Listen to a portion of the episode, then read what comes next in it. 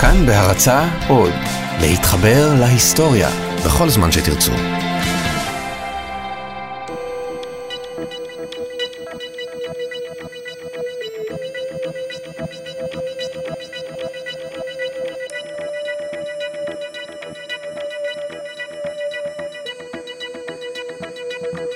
בשנת 1809 התערב קפטן רוברט ברקלי אולרדייז עם אחד מיריביו, סר ג'יימס ובסטר ודרברן, כי יוכל לצעוד 1,000 מייל ב1,000 שעות. סכום האימור, 1,000 לירות סטרלינג. ומה בעניין מנוחה? בכל זאת, 42 יום. ברקלי חישב שאם הוא יצעד ברצף מייל אחד בסוף שעה עגולה ועוד מייל בתחילת השעה שאחריה וימשיך לעשות את זה לאורך כל הדרך, הוא יוכל לנוח בין לבין בהפסקות של 90 דקות. ואתם יודעים מה? זה עבד. הוא סיים את ההליכה 1,000 מייל ב1,000 שעות והפך למטבע לשון. ברקלי מאץ'. מדובר במקצה הליכה קשה מעין כמוהו. הליכה רצופה, בקצב אחיד, מחסור חמור בשינה במשך 6 שבועות, ומונוטוניות בפעילות, והכל יוצר עומס מנטלי אדיר. רבים ניסו לחכות את ההליכה הזו, אך נכשלו. בין הנכשלים הייתה גם אישה אוסטרלית אחת שניסתה, אך כישלונה עודד נשים אחרות לצאת ולעשות היסטוריה. באותם הימים התפיסה הייתה כי נשים שבירות מדי, ולכן לא צריכות לעסוק בספורט. ב-1864 שמעה עם השרפ על אותה אוסטרלית שניסתה לצעוד ונכשלה. היא הייתה בשנות ה-30 לחייה, והיא ציינה בפני בעלה ג'ון כי נראה לה שהיא יכולה לעשות את זה. היא החלה בהכנות לאתגר. למזלה, היא קיבלה סיוע מבעל מלון יוקרתי שהציע לה את שטח חצר המלון לטובת האירוע, בתנאי שיקבל אחוזים ממחירות כרטיסים מצופים שיבואו לאירוע ולשהות במלון. אנשים קנו כרטיסים לראות מישהי הולכת במעגלים במשך ימים. זה היה האינטרנט של אז.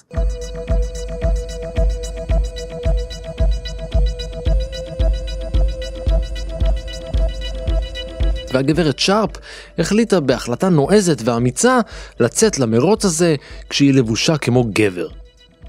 ב-17 בספטמבר 1864 עשתה אמה את צעדה הראשון במסלול של 1,000 מייל. כותרות העיתונים בכל העולם השתוללו. לאורך כל שבועות המסלול ניסו לשבור אותה, ושבוע לפני אפילו תקף אותה אלמוני עם כלורופורם כדי לעכב אותה. זרקו עליה חפצים, ניסו להרעיל את האוכל שלה ולהכשיל אותה מדי פעם. 18 שוטרים במסווה הוצבו כדי לשמור עליה.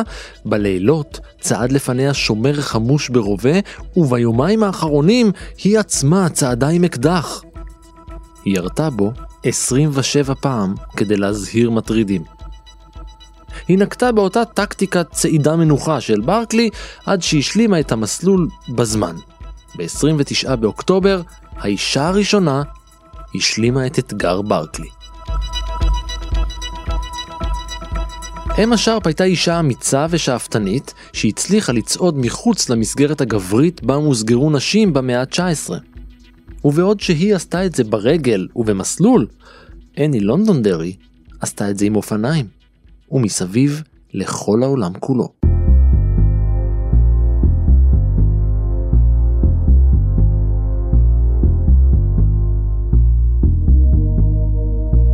היי, אני אירן מנהר ואתם על מנהר הזמן. מדי פרק אנחנו מספרים לכם על מקרה שקרה בעבר מזווית שכנראה עוד לא הכרתם. הפעם אני ממליץ לכם להתלבש היטב, לאכול משהו קטן לפני היציאה לדרך ולעשות חימום, כי הפעם אנחנו יוצאים למסע היסטורי מסביב לעולם עם האישה הראשונה שהקיפה אותו באופניים.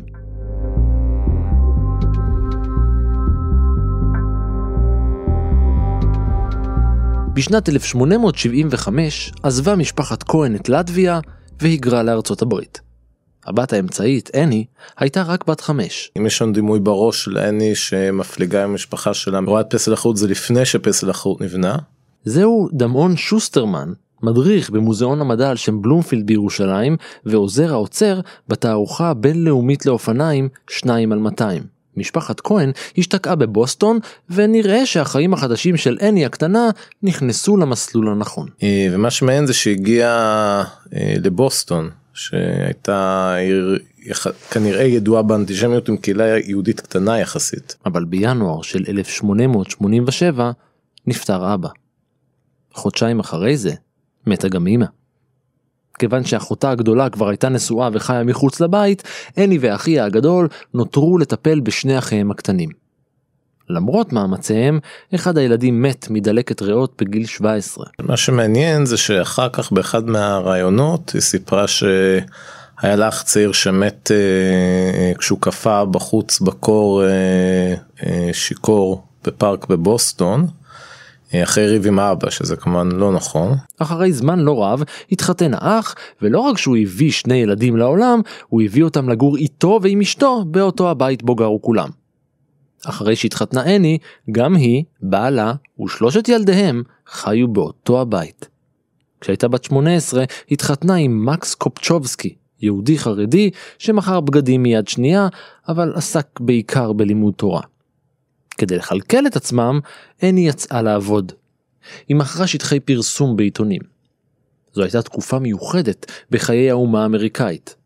במקביל לפריחה של תנועת אנשים לעצמאות ושחרור, עוד שיגעון חדש הלך וצבר פופולריות. אופניים. כלי התחבורה היעיל והזמין הזה הפך את אנשים לניידות יותר, לא תלויות באף נהג גבר שיוביל אותן ממקום למקום, והכי חשוב, האופניים עשו מהפכה בלבוש. כיוון שלנשים היה מאוד מסורבה לרכוב על אופניים עם מיליון שכבות של סמלות כבדות, נולדו הבלומרס, תחתוני נשים ארוכים ונוחים שאפשרו תנועה קלה יותר ונקראו על שם אמיליה בלומר, פעילה לזכויות הנשים. הבלומרס בעצם נולדו באמצע המאה ה-19, אבל בעצם הם חזרו לאופנה, או נעשה בהם שימוש רב לרכיבה על אופניים, כי בכל זאת מכנסיים יחסית מאוד צנועות. באמצע שנות ה-70 מומצאים האופני סייפטי, שהם בעצם כמו אופניים מודרניים.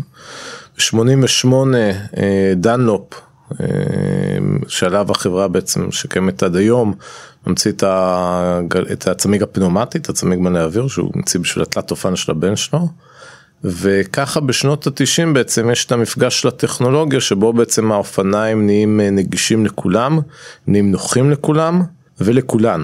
והטכנולוגיה הייתה כל כך זמינה וקורצת, שבעצם נשים לא התאפקו ועזבו את התלתי אופן, שזה מה שהיה מקובל שירכבו עליהם. גם המלכה ויקטוריה היא לא רכבה תלתי אופן, אבל היא קנתה שתי תלתי אופן, שזה הייתה תעודת הכשר בעצם לאישה ויקטוריאנית לרכוב עליהם, ועברו לרכב על מה שנקרא סייפטי. סייפטי כי בעצם האופניים הקודמים, הפני פארדינג, האופניים גבוהי הגלגל, היו מאוד לא בטוחים. השיא העולמי והבלעדי על הקפת העולם באופניים היה שייך אז לתומאס סטיבנס, שב-1886 הקיף את העולם בקצת פחות משלוש שנים.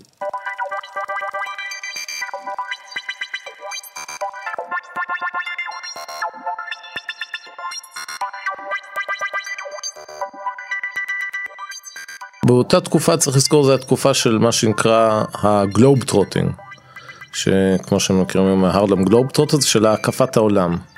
אז סטיבנס הקיף את העולם לבד עם אופניים, אז זו בעצם, לא יודע, העידן הראשון של הגלובליזציה, אבל בהחלט הייתה שם איזושהי גלובליזציה, טלגרפים, היו מסילות ברזל, וגם אנשים וגם מידע עברו בכמויות, בסדרי גודל גדולים יותר, מאשר בתקופות הקודמות.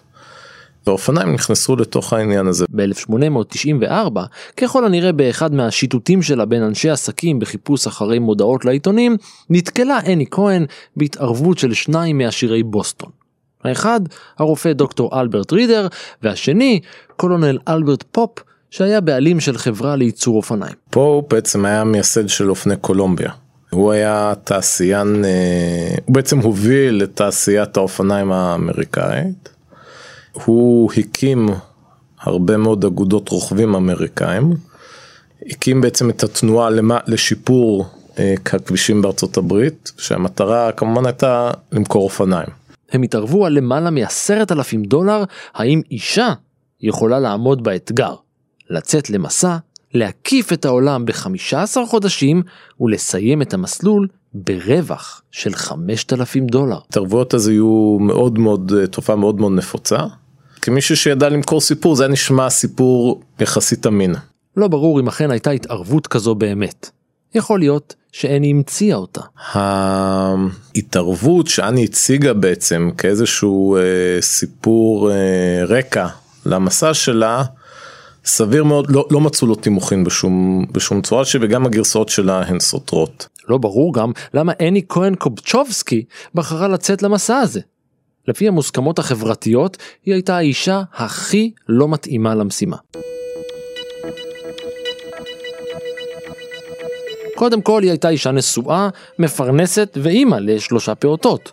דבר שני, היא הייתה יהודייה, עם שם מאוד יהודי, בעיר ובמדינה מאוד אנטישמיות באותו הזמן. חוץ מזה, מבנה הגוף שלה לא התאים למסעות אופניים תחרותיים, 1.60 ו45 קילוגרם. כן, בנוסף לכל זה, היא מעולם לא רכבה על אופניים. כדי להצליח במסע כזה, היה צורך בספונסר. האם זה שבגיל 25 אימא לשלוש ורוצה לצאת מסביב לעולם לחופשה ארוכה, אני לא יודע אם זה הופך אותה למתאימה או לא, היא סיפרה שבהתערבות אסור היה לה לקחת כסף ישירות בלי לתת איזושהי תמורה, לא יכלה לקבץ נדבות לצורך העניין, אבל היא יכלה למכור דברים, היא צריכה את הכסף כדי לעבור ממקום למקום. ואז קרה משהו מוזר. אני הייתה חכמה מספיק ופנתה אל חברת לונדון דרי ליטיה, יצרנית מי מעיינות טבעיים. והחברה הייתה חכמה מספיק כדי להסכים למימון המיזם, אבל בתנאי אחד, בעצם 2. ב-27 ביוני 1894, מול קהל של 500 איש שהתקבץ מול בניין הממשל ברחוב הראשי של בוסטון, אני כהן קופצ'ובסקי קיבלה מחברת המים $100 והחליפה את שמה. היא הפכה לאני לונדון דרי. החברה של קולונל פופ, אחד הצדדים בהתערבות, תרמה לטובת המסע זוג אופניים מדגם קולמביה. אופניים ששקלו אז כמעט 20 קילוגרם, וחברת לונדון דרי ליטיה קבעה עליהם שלט קטן הנושא את הלוגו שלה.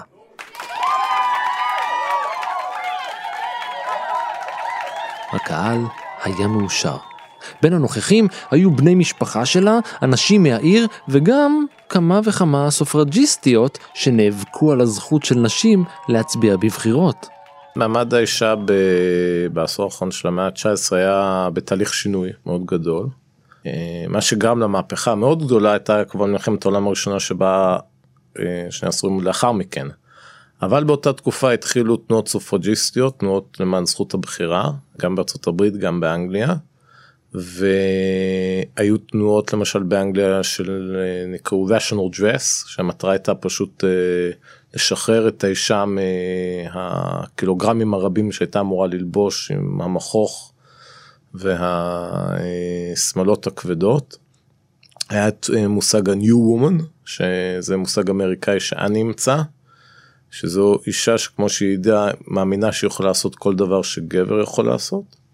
וכן כדאי לציין אולי שחלק שהייתה חפיפה, בטח בארצות הברית, בין התנועה הסופרג'יסטית לתנועה של הטמפרנס, שזו התנועה שבעצם הובילה לתיקון של החוקה שביטל מכירת האלכוהול.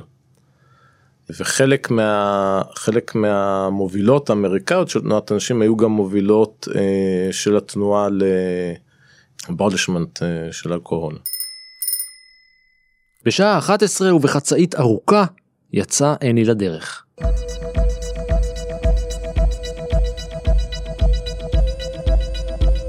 בגלל שמעולם לא רכבה קודם לכן, כמה ימים לפני זה עברה 2 שיעורי רכיבה קצרים. אם אנשים שואלים את עצמם מי לימד אותך או אותך לרכוב על אופניים, זה לרוב הסבא, אבל באותה תקופה האופניים שקנית, יכול להיות שהיית בן אדם הראשון במשפחה עם אופניים, ואף אחד לא יוכל ללמד אותך לרכוב, והרבה מאוד חניות אופניים, ביחד עם קניית אופניים, אתה קיבלת 2 או 3 שיעורי אופניים. אז זה דווקא היה יחסית מקובל. היא נשאה איתה עוד כמה בגדים להחלפה, ואקדח. שיהיה.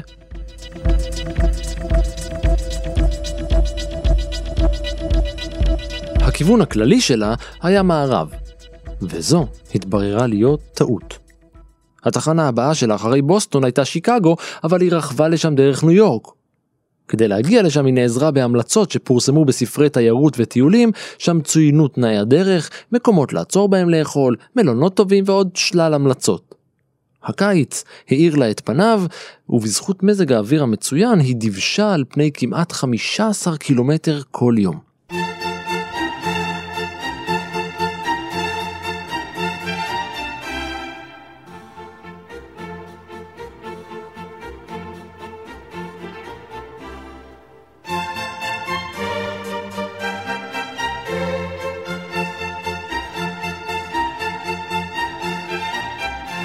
כשהגיע אל שיקגו כעבור 89 יום ופחות 10 קילוגרם, הסתיו כבר הגיע. אולי זה מזג האוויר המתקדר, אולי הקושי מהמסע, איני חשבה לפרוש. החישוב שלה היה בעצם לנסוע מערבה, ועם העונות זה לא הסתדר. לקח לה הרבה זמן לרכוב. באותה תקופה, בגלל שכולם רכבו, ובגלל שהאוטו היה בחיתוליו, אם בכלל, אז הרבה מאוד דרכים לא היו בעצם דרכים, הם היו שבילי עפר. ככל שהחודשים התקדמו, המזג אוויר נהיה גרוע יותר ויותר.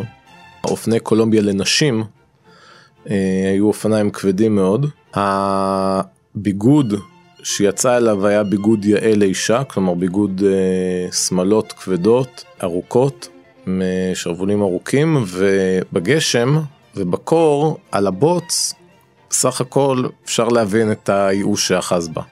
מסע כזה אורך היום כ100 שעות.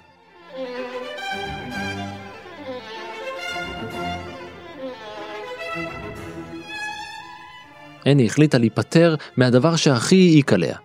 היא החליפה את המלבושים שלה בבגדים קלים יותר. החורף התקרב בצעדים בטוחים והיא חישבה מסלול מחדש. היא הייתה בטוחה שהיא לא תספיק לעבור את הערים של סן פרנסיסקו במערב היבשת לפני שהשלג יתחיל לרדת, ולכן החליטה שאת העולם צריך להקיף מצד שני. אז היא פנתה מזרחה.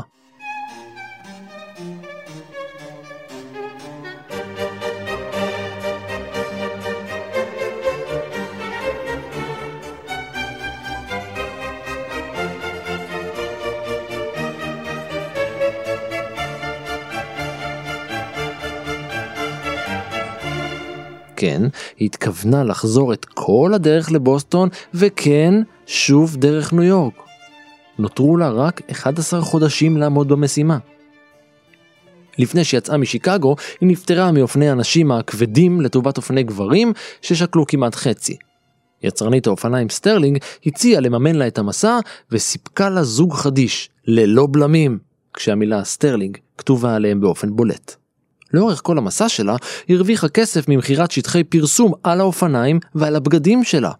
היא מכרה מרצ'נדייז כמו תמונות חתומות שלה, היא נתנה הרצאות בדרך והשתתפה באירועי יחצנות של חנויות אופניים לאורך הנתיב שלה. אחד מהדברים שמאוד מאוד עזרו לאני ושאפשרו בעצם את המסע שלה ממקום למקום, זה אגודות הרוכבים באותה תקופה, שבכל עיר שכיבדה את עצמה הייתה איזושהי אגודת רוכבים, והייתה איזושהי רעות ביניהם, שכאשר הגיע רוכב חדש, בטח רוכב שדאג שהעיתונות המקומית תדע עליו לפני שהיא מגיעה, אז לקחו אותה תחת חסותה, רחבו איתה חלקים גדולים מהדרך, ירחו אותה לפעמים לאגודות האלה, היה לא רק איזשהו אולם כנסים, אלא בית הערכה משלהם, וככה היא בעצם עברה ממקום למקום, היא עבדה לפעמים כזבנית בחנויות אופניים, פשוט כאטרקציה, היא נתנה הרצאות בתשלום, היא מכרה סיכות, היא כיסתה את עצמה בסרטים עם שמות של סוגי חלב וכל מיני יצרנים אחרים. בעצם הייתה של פרסום לא מהלך אלא רוכב. אחרי חודשיים, כשהגיעה לניו יורק, היא עלתה על ספינה שלקחה אותה עד להבר שבצרפת. היא הגנה באירופה ב3 בדצמבר, אבל לא ממש התחילה לרכוב בה. הייתה לה התקלות עם הבירוקרטיה הצרפתית. החרימו לה את האופניים, בעצם את האופניים היא קיבלה רק חזרה בפריז, שם היא התארחה אצל סוכן של חברת סטרלינג. שלטונות המכס החרימו לה את האופניים ואת הכסף, היא עוקבה והעיתונות הצרפתית לעגלה. כשהשתחררה לבסוף בפריז, המשיכה למרסיי. למרות מזג אוויר היום וחרף העיכוב, זה לקח לה שבועיים בלבד. היא גם נעזרה ברכבת, אבל אל תגלו לאף אחד. בדרך היא נפצעה באחת הרגליים ונקעה את הקרסול, והיא נאלצה לחבוש ולקבע אותה לאחד הפדלים. אני רכבה בצרפת לא מעט יחסית, והקהל קיבל אותה בחום רב, למרות שהיא כמובן לא דיברה צרפתית, אבל היא דאגה ליצוג ויב לפרנס בכל הזדמנות שהייתה לה. הקהל קיבל אותה בחום רב, העיתונאים פחות, כי הם העירו כמה וכמה מהם על החוסר נשיות שלה. הם לא התלהבו מהדמות שהיא שדרה, עם המכנסיים והלבוש הגברי, אפילו המיני כמו שתיארו אותו, לא היה להשיק פריזי, בוא נאמר ככה. המסע בצרפת ערך 3 חודשים, ובסופם היא עלתה על אוניית קיטור בנמל מרסיי, וירדה ממנה במצרים. כיוון שההתערבות והאתגר לא הגדירו כמה זמן בפועל היא צריכה לרכוב מסביב לעולם, היא הרשתה לעצמה להפליג ולתפוס טרמפים על רכבות. בכל נקודה אליה הגיעה, הקפידה לרכוב לפחות יום אחד. ממצרים היא רכבה ישירות אל ירושלים, אליה הגיעה בינואר 1895. בהרצאות שנתנה לאחר המסע, התגאתה שרכבה בעיר הקודש ואפילו הציגה שקופיות מהסיור. תיאורטית זה היה אפשרי. היו לה 3 ימים בין שתי הצירות של הספינה שהפליגה עליה במצרים. תיאורטית ב3 ימים האלה יכלה אולי לקחת ספינה ליפו, לעלות מיפו לירושלים, לעשות סיבוב, לחזור ליפו ומשם לפורט סעיד. הסבירות שזה קרה היא כנראה לא גבוהה במיוחד, למרות הקשר החם שלה עם היהדות שלה. התמונות שהיא הציגה, כשהיא חזרה לארצות הברית, זה תמונות שאנחנו במסגרת התערוכה, אנחנו בדקנו וראינו שזה תמונות של צלמים מקצועיים באותה תקופה שצילמו את ירושלים, מאוד ידועים, היא לא מופיעה כמובן באף אחד מהם, כמו שהיא לא מופיעה בתמונות של שבויים יפנים, מלחמת יפן סין, אבל בעצם היא הכינה את ההרצאות שלה לחזרה לארצות הברית. מירושלים, או קהיר, המשיכה אני אל תימן, ממנה הפליגה אל סרילנקה. מסרילנקה הפליגה לסינגפור. מסינגפור לסייגון, שמאז הספיקה להפוך לווייטנאם, ומשם להונג קונג, שנגחאי, נגסקי וקובה שביפן. בכל מקום בו רכבה דאגה לקחת חותמת מהקונסוליה או השגרירות האמריקאית כהוכחה שהייתה שם. ב-9 במרס 1895 עלתה אני לונדון דרי על אונייה מיוקוהמה שביפן והפליגה אל אמריקה. שבועיים של אוקיינוס שקט, והיא הגיעה אל סן פרנסיסקו במערב ארצות הברית.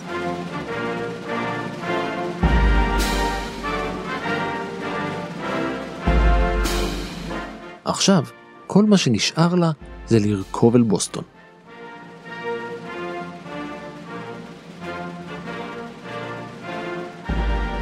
היא רכבה אל לוס אנג'לס דרך אריזונה וניו מקסיקו, וכמעט נהרגה בדרך על ידי קרקרה רתומה לסוס.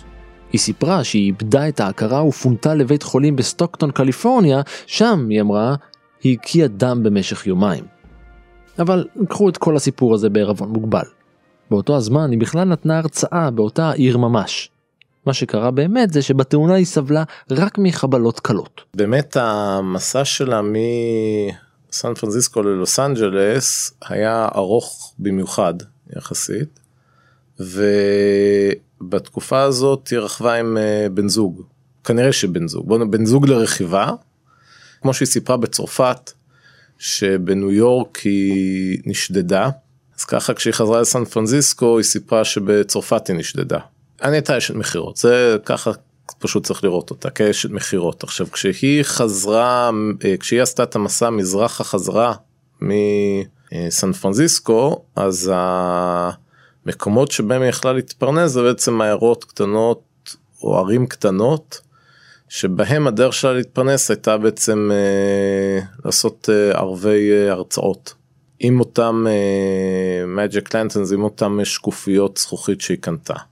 ככל שהסיפור היה יותר טוב, האטרקציה הייתה יותר גדולה. כנראה הסיפור הכי מוגזם שלה זה שהייתה שוויית מלחמה במחנה עצורים יפני, שכמובן זה לא היה ולא נברא, שהיא ראתה, שהיא חזתה בקרבות במלחמת יפן-סין, למדה רפואה, שהייתה בוגרת הרווארד, שהיא צדה טיגרסים עם אנשי הצולה, שהיא רכבה את כל קוריאה, זו הדרך שהתפרנסה, וזו הייתה תקופה של סנסיישליזם, תחשוב אתה בעיירת קוראים קטנה במערב ארצות הברית, ומגיע אליך מישהי שמראה לך שקופיות מכל העולם, ומספרת לך סיפורים, אז כמו שמצוין, אתה רוצה להאמין.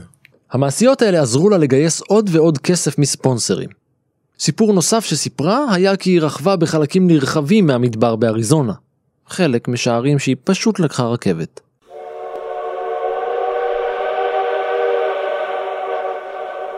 מאל פאסו היא עלתה צפונה אל דנבר, התאריך היה 12 באוגוסט.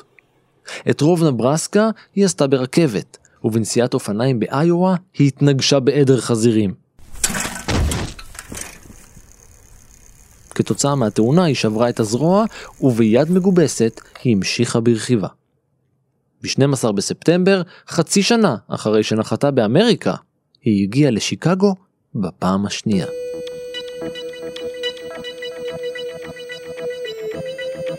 היא הקיפה את העולם עם אופניים. והיא זכתה ב$10,000. או שלא. כי כנראה ההנחה היא שלא הייתה שום התערבות כזאת. ההתערבות זה בעצם היה לתת איזשהו מסגרת לסיפור שלה, שיהיו את אם היא הטובה, אז אולי הם הרעים, ולתת מתח לסיפור. לא רק שהיא הקיפה את העולם ועמדה בתנאי ההתערבות, היא עשתה את זה בפחות מ-15 חודשים. כמה שצריך לזכור זה שעקבו אחרי הסיפור שלה, גם באמצעות, גם ידעו עליה בכל העולם. הייתה בעצם פרזנטורית של אופני סטרלינג, שפרסמו מודעות תקופתיות שסיפרו איפה אני ואופני הסטרלינג נמצאים עכשיו. כדי ליצור את המתח הזה, האם היא תגיע בזמן, האם היא תזכה בפרס, האם היא תשרוד את כל מוראות המסע, ההתערבות הזאת, את הרקע. אחד העיתונים הגדיר את המסע שלה כמסע הכי יוצא דופן שעשתה אישה אי פעם. היא הפכה לסלבריטי, והיא החלה לכתוב טור באותו עיתון ממש. היא כתבה על המסע שלה, כולל ההגזמות והשקרים. אני יצרה את הסיפור של עצמה.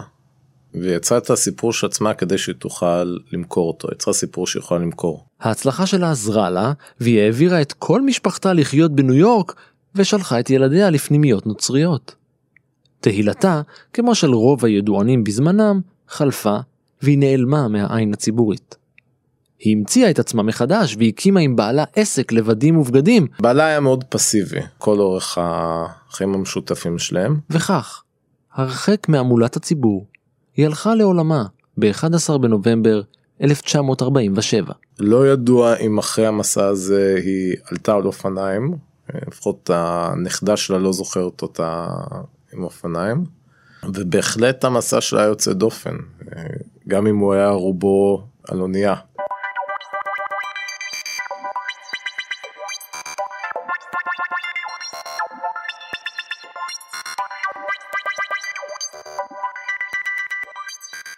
היא הייתה סנסציה, שכמו סנסציות זה פורח לזמן קצר ואז נעלם.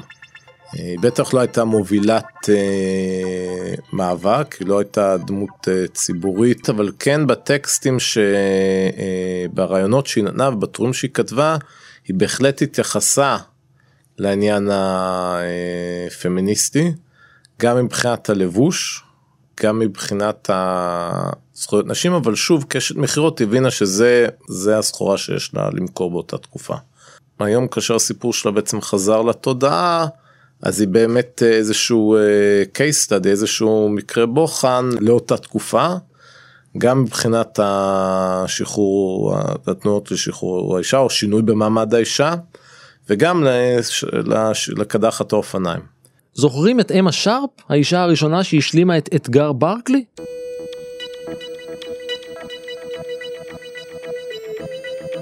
לאורך המסלול כ100,000 איש צפו בה, וכ25,000 ראו אותה חוצה את קו הסיום. חגיגה נערכה לכבודה, תזמורת, מנגלים, מה לא? מה לא? בעלה, שהיה נבוך והתחבא כל הזמן הזה בפאב. זה עבר לו די מהר, כשהוא התפטר מהעבודה שלו במפעל, לאחר שקיבלו בני הזוג לידיהם את חלקם מהכנסות מכירת הכרטיסים. הוא הקים עסק לשטיחים, אתם יודעים, כדי שיהיה על מה לדרוך.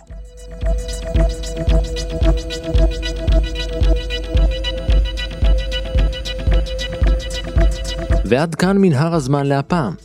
את התערוכה 2x200 תוכלו לראות במוזיאון למדע על שם בלומפילד בירושלים עד סוף אפריל השנה הזו. מוצג שם אוסף זוגות אופניים בני 200 שנה, וגם תצוגה שלמה על אני לונדונדרי, כולל כמה זוגות אופניים. אלא מה? שתפו אותי ברעיונות שלכם ובמחשבות שלכם, גם אתם מוזמנים להצטרף ולעקוב אחרי ברשתות החברתיות, בפייסבוק ובטוויטר, להגיב, להציע רעיונות ובעיקר להתחבר. סיפורים נוספים מההיסטוריה ופרקים אחרים של מנהר הזמן מחכים לכם גם באתר שלנו וגם באפליקציית כאן אודי, או בכל אפליקציית פודקאסטים שהמכשיר שלכם מחבב. תודה לדמעון שוסטרמן, תודה גם לאור מנהר שנתקע עם פאנצ'ר והיה על ההפקה, ולניר גורלי שהקיף את האולפן בשעה והיה על העריכה. תודה גם לדנה בר קגן על בדיקת העובדות. אני אירן מנהר, נשוב וניפגש בפרק הבא.